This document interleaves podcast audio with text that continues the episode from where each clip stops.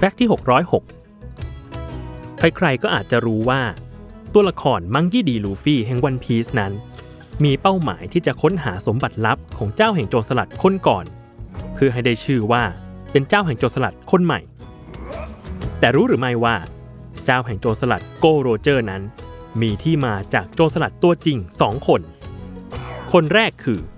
โอลิวิเยเลอวาสเซอร์ สมญานามลาบูสหรือลาบูช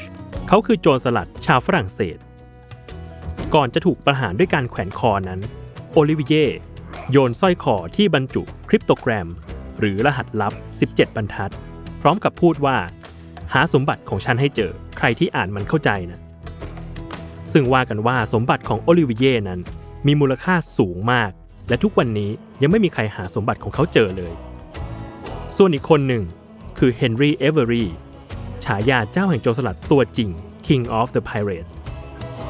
ที่ได้สมญานามแบบนั้น เพราะวีรกรรมการปล้นเรือของกองเรือราชวงศ์โมกุล ชื่อว่ากันสเวย์ที่เขาได้สมบัติไปเยอะที่สุดครั้งหนึ่ง และทำให้เฮนรี่กลายเป็นโจรสลัดที่รวยที่สุดในโลก ด้วยสมบัติ 6 0 0 0 0 0ปอนด์สเตอร์ลิงตีเป็นเงินปัจจุบันได้ 91.9 ล้านปอนด์สเตอร์ลิงและที่สำคัญคือเฮนรี่เอเวอรี่หนีลอยนวลไปได้ ไม่มีใครจับเขาได้ แม้ว่าจะมีการตั้งค่าหัวสูงถึง 1,000 ปอนด์ก็ตาม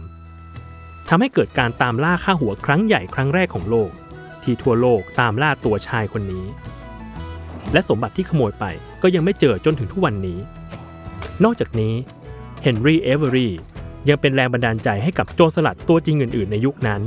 เช่นโจรสลัดคราวดำฟรานซิสเดรกเฮนรี่มอร์แกน